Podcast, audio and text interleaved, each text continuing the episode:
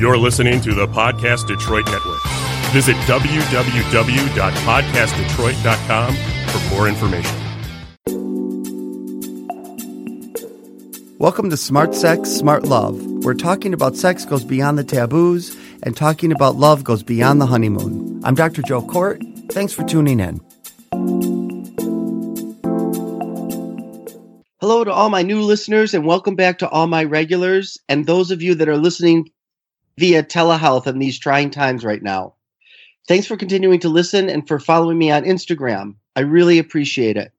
Today I'm joined by clinical social worker, therapist, and host of Liz Life Guru podcast, Liz Reed. We're going to chat about toxic relationships and how to avoid toxic love. Liz, a psychotherapist with a passion for helping people change their lives, specializes in anxiety, depression, addiction, as well as pain management family issues, and trauma. Liz herself has been in recovery for 17 years. Her Liz Life Guru podcast specializes in mental health issues. Liz is here to talk about what a toxic relationship looks like, why it's so hard to get out of one, plus how we can heal from them as well. You deserve to be happy, says Liz. In order to make that happen, you have to choose a good tribe. Welcome, Liz.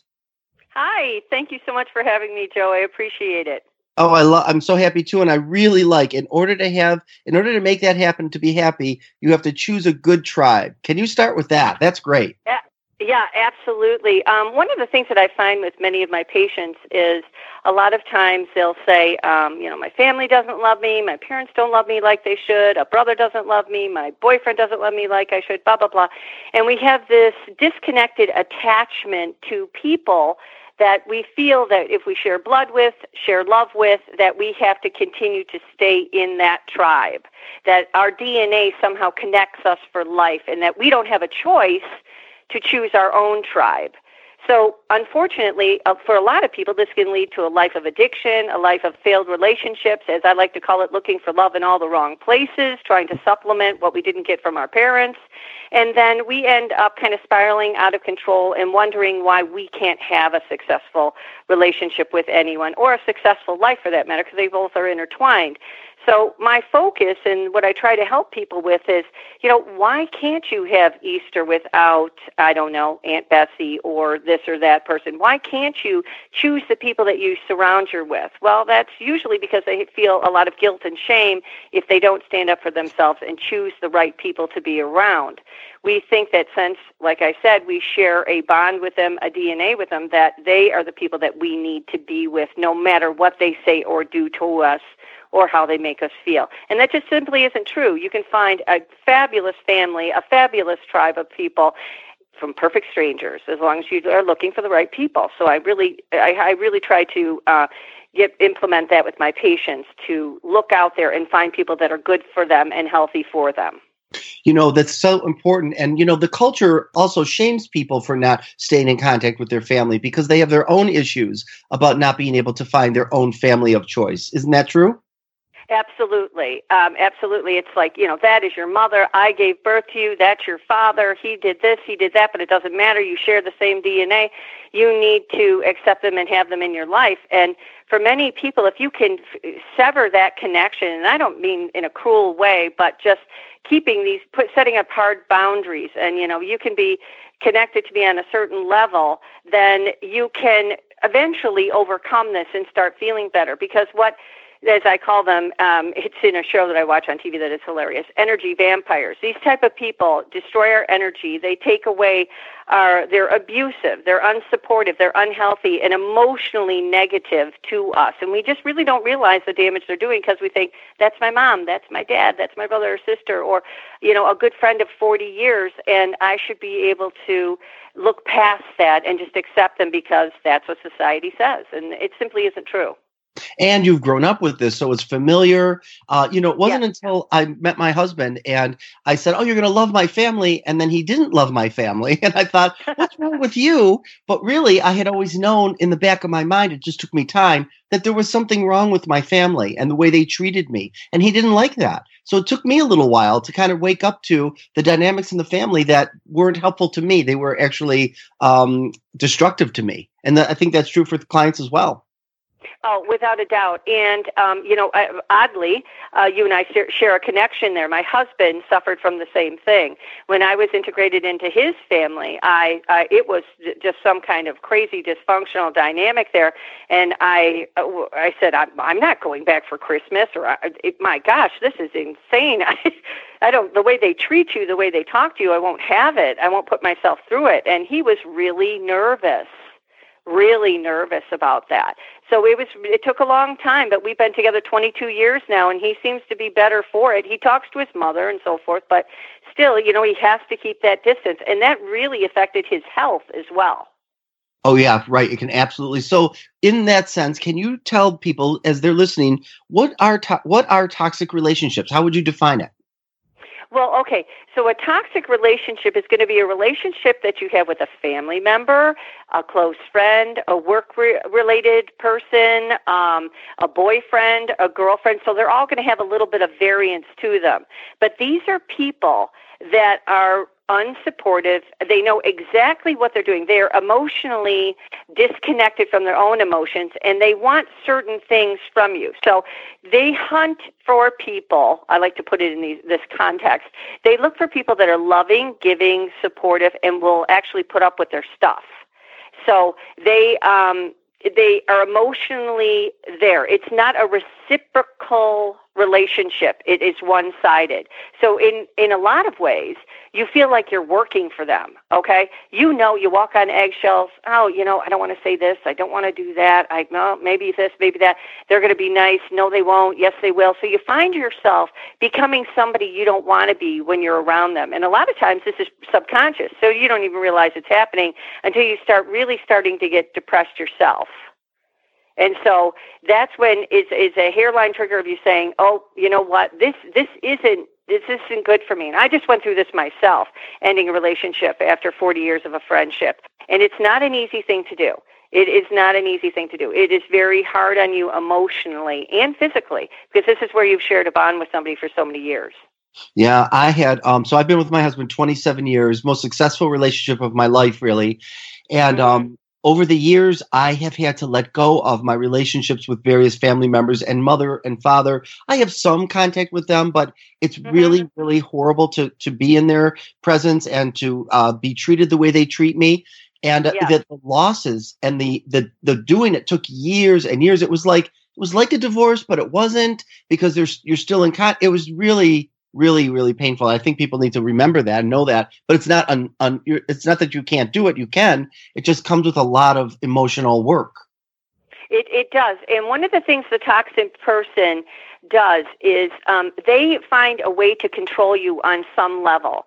So this can be with parents like um, they'll give you money they'll watch your kids they'll do whatever but as soon as they need something from you they bring that stuff up I mean, you know what we did for you. You know what we have. Uh, you know, um, toxic friendships. They don't like you to have any other friends.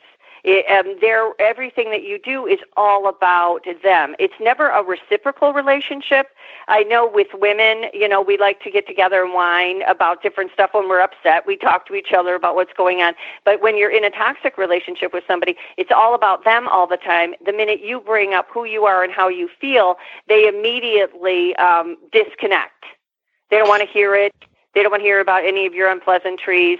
They might even be curt and nasty and say, "Hey, suck it up," you know. And you're a, a famous line of a toxic person to one of their victims, as I call them, uh, is, um, "You're so much drama. You're so much drama," and you're just simply talking about day-to-day life and things that are going on with you.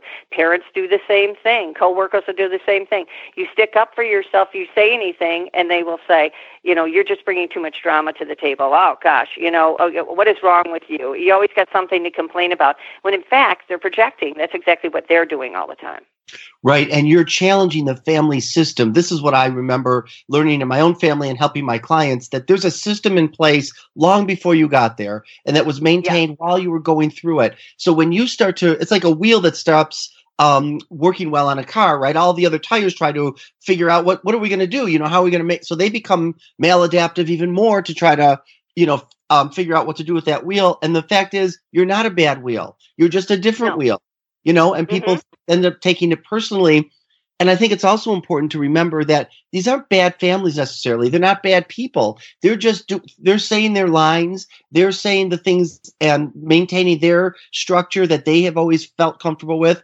And when you stop, they don't know what to do but engage in what's also called, and I don't know if you've heard of this, change back behavior, right? I'm going to get mm-hmm. more bigger. I'm going to get more stronger around issues because I'm trying to get you to change back to how you used to be to make me more comfortable. Have you seen that? Absolutely. Absolutely. Yeah. And nobody wants a, a someone in a toxic the toxic person does not want you out of your role whatever your role is, whatever you provide to them, they want to keep you there. So, as I often will say to patients, now listen, if you truly want to end this toxic relationship, you know, w- with whomever it is, it's going to get worse before it gets better. So, be prepared. Mm-hmm. Because as they see you change, as they see you distance yourself, as they see your boundaries come up, they are going to start pulling out all the stops all the things that go to your Achilles heel, all the jabs, all the digs that hurt you and cut you the most in order to get you back, as you were saying, in your role where you belong. Because they might ones who decide when it right. not you. And they, right. And they might even know that they're doing it. Would you agree with that? Um, yeah. Uh, oh, absolutely. Because in a lot of ways, if we were like to, you know, I hate this overused term all the time, narcissist, but it's a lot of like narcissistic, self-centered type tendencies, right? We use narcissism. We say it constantly now, like second language. It's it's yeah. not truly a definition of what these people are, or what a, many many people are. A lot of people are just selfish you know, and they just really want to keep you where they have you. They don't want to change. Nobody likes change. And what is the best place to be is in denial because if you're in denial, you don't have to do anything about it. Yes. And a lot of people don't want to change. They do not want to so, change. And Right. Mm-hmm. So the other thing I, I wish you could also speak to that I talk about is that after you're, you're you get you have your family experience, you grow up, you enter relationship, you're drawn to familiar love. I had one client yeah. say it's like custom made love, right? You meet people that fit in to the um, framework that you know, and so you're going to be drawn to people that resemble your families, and then another toxic relationship develops. Could you speak to that? Yep, exactly. So what happens is when we have a family, uh, uh, usually our parents, because as children we're little sponges, so we absorb and take in everything that our mother and father says, right? Everything they say, it's they are our God and Goddess. If they say it, it must be right. They'd never want to hurt me. Gosh, you know, they'd never want to hurt me, so they must be correct. So that's why we say all the time, watch what you say in front of your children. They they're going to absorb this. This is where they're going to get their identity. This is where they're going to find out who they are and their self-esteem. But a lot of you know, families don't take that into consideration. So as they go through their life, um, let's say I'm going through this with a patient right now. Her parents were always hard on her. Do this, do that. She did everything, and she was never rewarded for it. So consequently, she has moved on to a new relationship, one of many. There's a bunch of really nice men out there that would love to be with her, but no, like I say, you can go to a whole room of great guys and pick out the jerk in the back who's just like your dad or your mom, right? Hi, there you are. I want to, for me, it's I'll take the one who needs a mom. That's how I roll. Mm-hmm. so what happens is is you bring them in and what they give you is what your parents did. And a lot of times we that little grain, you know, uh, when you're in a toxic family relationship, you just sit and wait for that little granule of love that they throw your way. Just whatever it is, it's like mm, mm, mm, you eat it up, you know, just oh god, there I can I can carry on for yet another day. Then the vicious cycle continues. So we look for this in our next relationship. We find a man or a woman, whoever we're going to be with, and we're like, "Hey, I'm subconsciously, I don't even know, but you know what you remind me of my mom and how she used to talk to me or my dad. But you know what? You like to have sex with me, you like to kiss me, you like to love me. And then I can let all that nasty stuff that you do me, put that on the back burner and I'll put up with it because that's what I'm used to because you're filling something I couldn't get with my parents. Exactly. And here we go. That's back very well said. Is there a way that people can um, fix their toxic relationships? Can they turn to a family member? And if so, how do they do that? Well, toxic people uh, okay, so you can go in, you can fight this battle, you can duke it out, you can try to engage them, you can say, hey, this is what you're doing, blah, blah, blah, you know, A, B, C, D, E, F, G. You can have the evidence in front of them, you can plead your case, If they don't want to change, if they don't take full responsibility, you're beating your head against a wall. And unfortunately, in a lot of situations, and I'll say this in my own, I'm 58 years old. Um, I am the last of five. I was the um, little mascot in the family. Okay, the funny one, the one who kept everybody together. And I had a long history of trauma as a child. Um, but my family has me in a role like every other family does. No matter how many degrees I get and how many accomplishments I have, no one gives me the, the respect that I deserve. And it's e- equally frustrating. It's incredibly frustrating. Yeah. So you're going to find that with your family members. You can tell them, explain to them, and you know. But if they don't want to change, and it's rare that they will, um, then nothing's going to happen. So that's when you have to seriously make those. Ba- that's why I try not to say end relationships with my patients, but they will eventually um, kind of. You know, I say just distance yourself you know, if you're on the phone, this is a great example. So you're on the phone with your toxic person, your mother, let's say it's your mother or whomever, and they start on that role of, you know, this, that, and the other thing, and you need to this, that. It's just, you know what, mom, I love you. I'll talk to you soon. I got to go. Click. It doesn't have to be rude, doesn't have to be engaging because you're really beating your head against a wall trying to get somebody who doesn't want to change to change. Right. Or who can't, right? So some people are really yeah. limited and they really can't. They look like they can. Like my family, mm-hmm. talk about other people and the exact same uh, dynamics that go on in our family about other families. They see it crystal clear. But when it's in our family, it's like there's a uh, something, a cataract on the eye or something, you know, yeah. they, they can't see it. It's bizarre to me, but it's true. Yeah. And so, and they're yeah. limited and they're never going to be able to change that in the, in themselves. No, no, they aren't. They well, and, and like we were talking about with denial. I mean, people don't want to see flaws within themselves. A toxic person actually thinks that, for the most part, they've got it all going on. They they know what they're doing. You're the one with the problem. They're not the one with the problem. Hence comes in, you know, not being a reciprocal relationship. They aren't healthy. They aren't supportive. They're not somebody that you can fall on. When right. you're around them, you feel like you're walking on eggshells and you feel stressed out like when the phone rings, it's like, oh, who? Yep. Oh gosh, who is it? You know. I call it. This is not going to sound very therapeutic. I know I'm a therapist, but I call people like that alpha stupid. So they they're yeah. very alpha. They think they know everything that's going on, but they're really not intelligent about the concepts. The emotional intelligence is down the tubes, and it's like being alpha stupid. And it can be very irritating when you're trying to negotiate. Hey, I don't want to lose that relationship, but I want to have some mutuality here, and it's not forthcoming.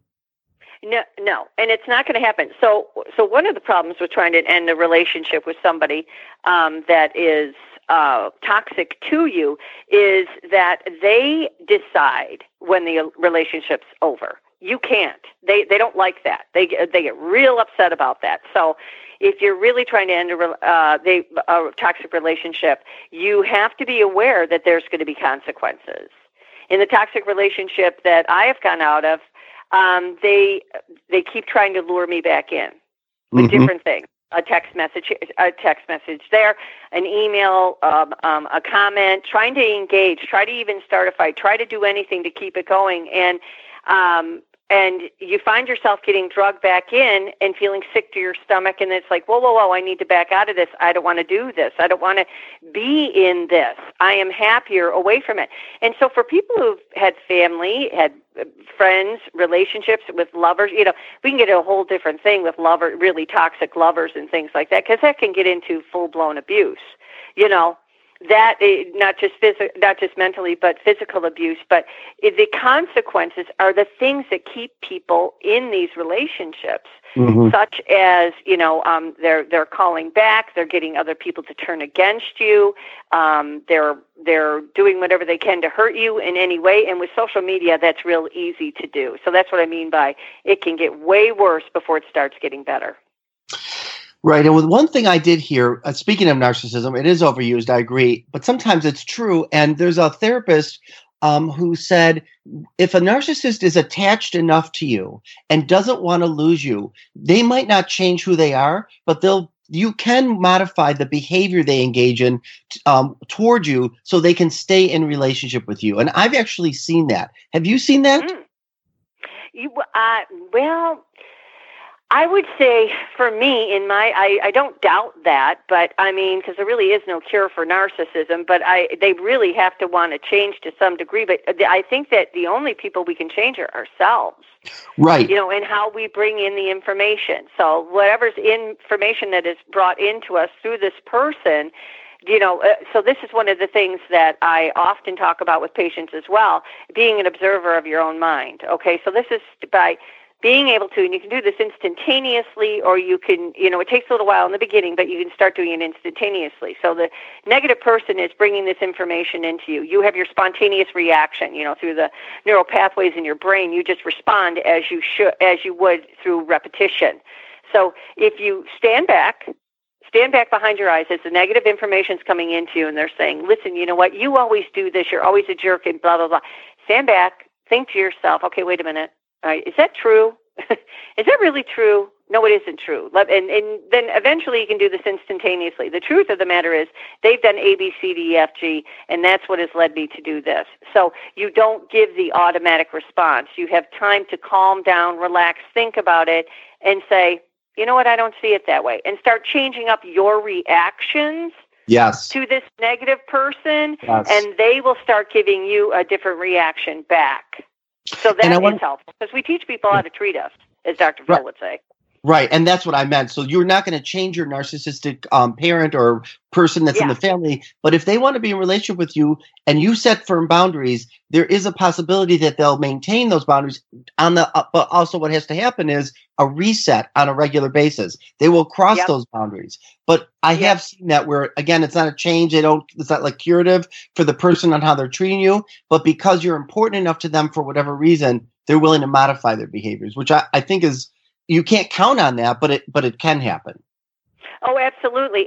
Yes, because in reality, uh, Joe, in reality, the narcissist, the toxic person, really is very insecure, extremely insecure, and they have chosen you for a reason because they need you.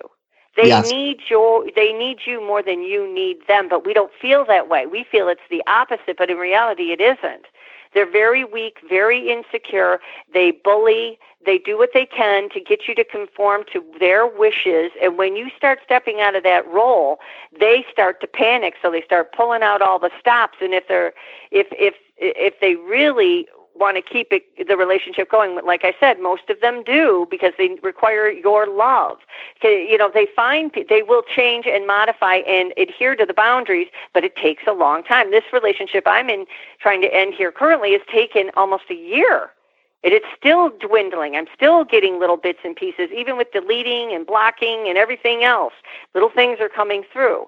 So it's it's if they need you, if you supply something to them, that's super important for them because they pick people that are loving, kind, and supportive because they're the least likely to go away.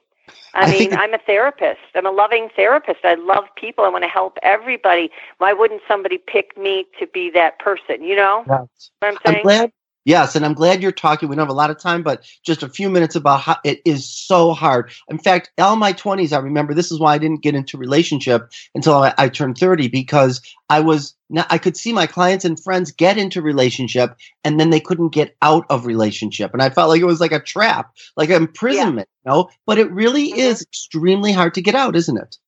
It is extremely hard. And that's why I say people like this don't have relationships, they take hostages. that is my favorite term for that. They do. They take hostages. You don't even know that you're living Stockholm syndrome, okay?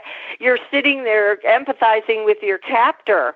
Uh, they condition you to believe that if you do this or that, that you know they're going to that they'll that they'll get better, or that it's a flaw in you if you don't help them out.